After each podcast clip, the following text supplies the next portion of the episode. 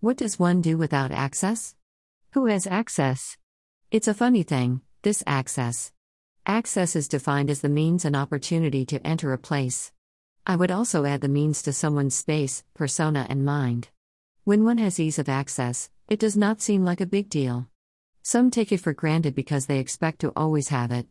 It probably never really crossed their minds as to how they would do without certain access, until it's too late. The same can be said about access to someone.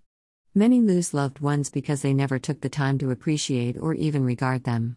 When the time comes where they cannot reach the person for whatever reason, then it begins to hit home. Remember when you easily became annoyed when the person checked in with you? Remember how you would ignore the calls or messages? Now you would kill for an unsolicited hello. You now listen to recordings that are above the 1-minute mark, but back then, you had no time. Now you've lost access. You no longer have a right to information.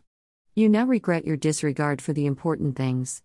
Back then, they were trivial to you, but you now wish you could turn back the hands of time. It is gone though, forever.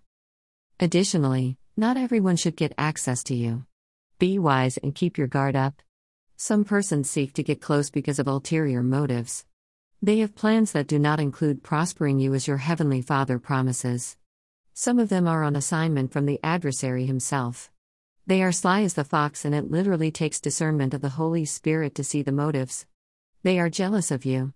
They want to keep you beneath them. They want you to wallow in self-pity like them. Misery loves company, they say. Therefore, they come to give advice about issues you may be having. They know a lot and seek to counsel you. Beware.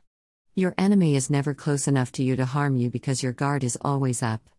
You lower your guard for a familiar face, a pleasant smile, a kind word. Do not become paranoid, but be very cautious as to who crosses the boundaries of your life.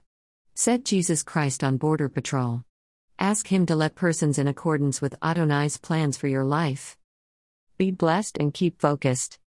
Copyright Marion Mirage May 14, 2021.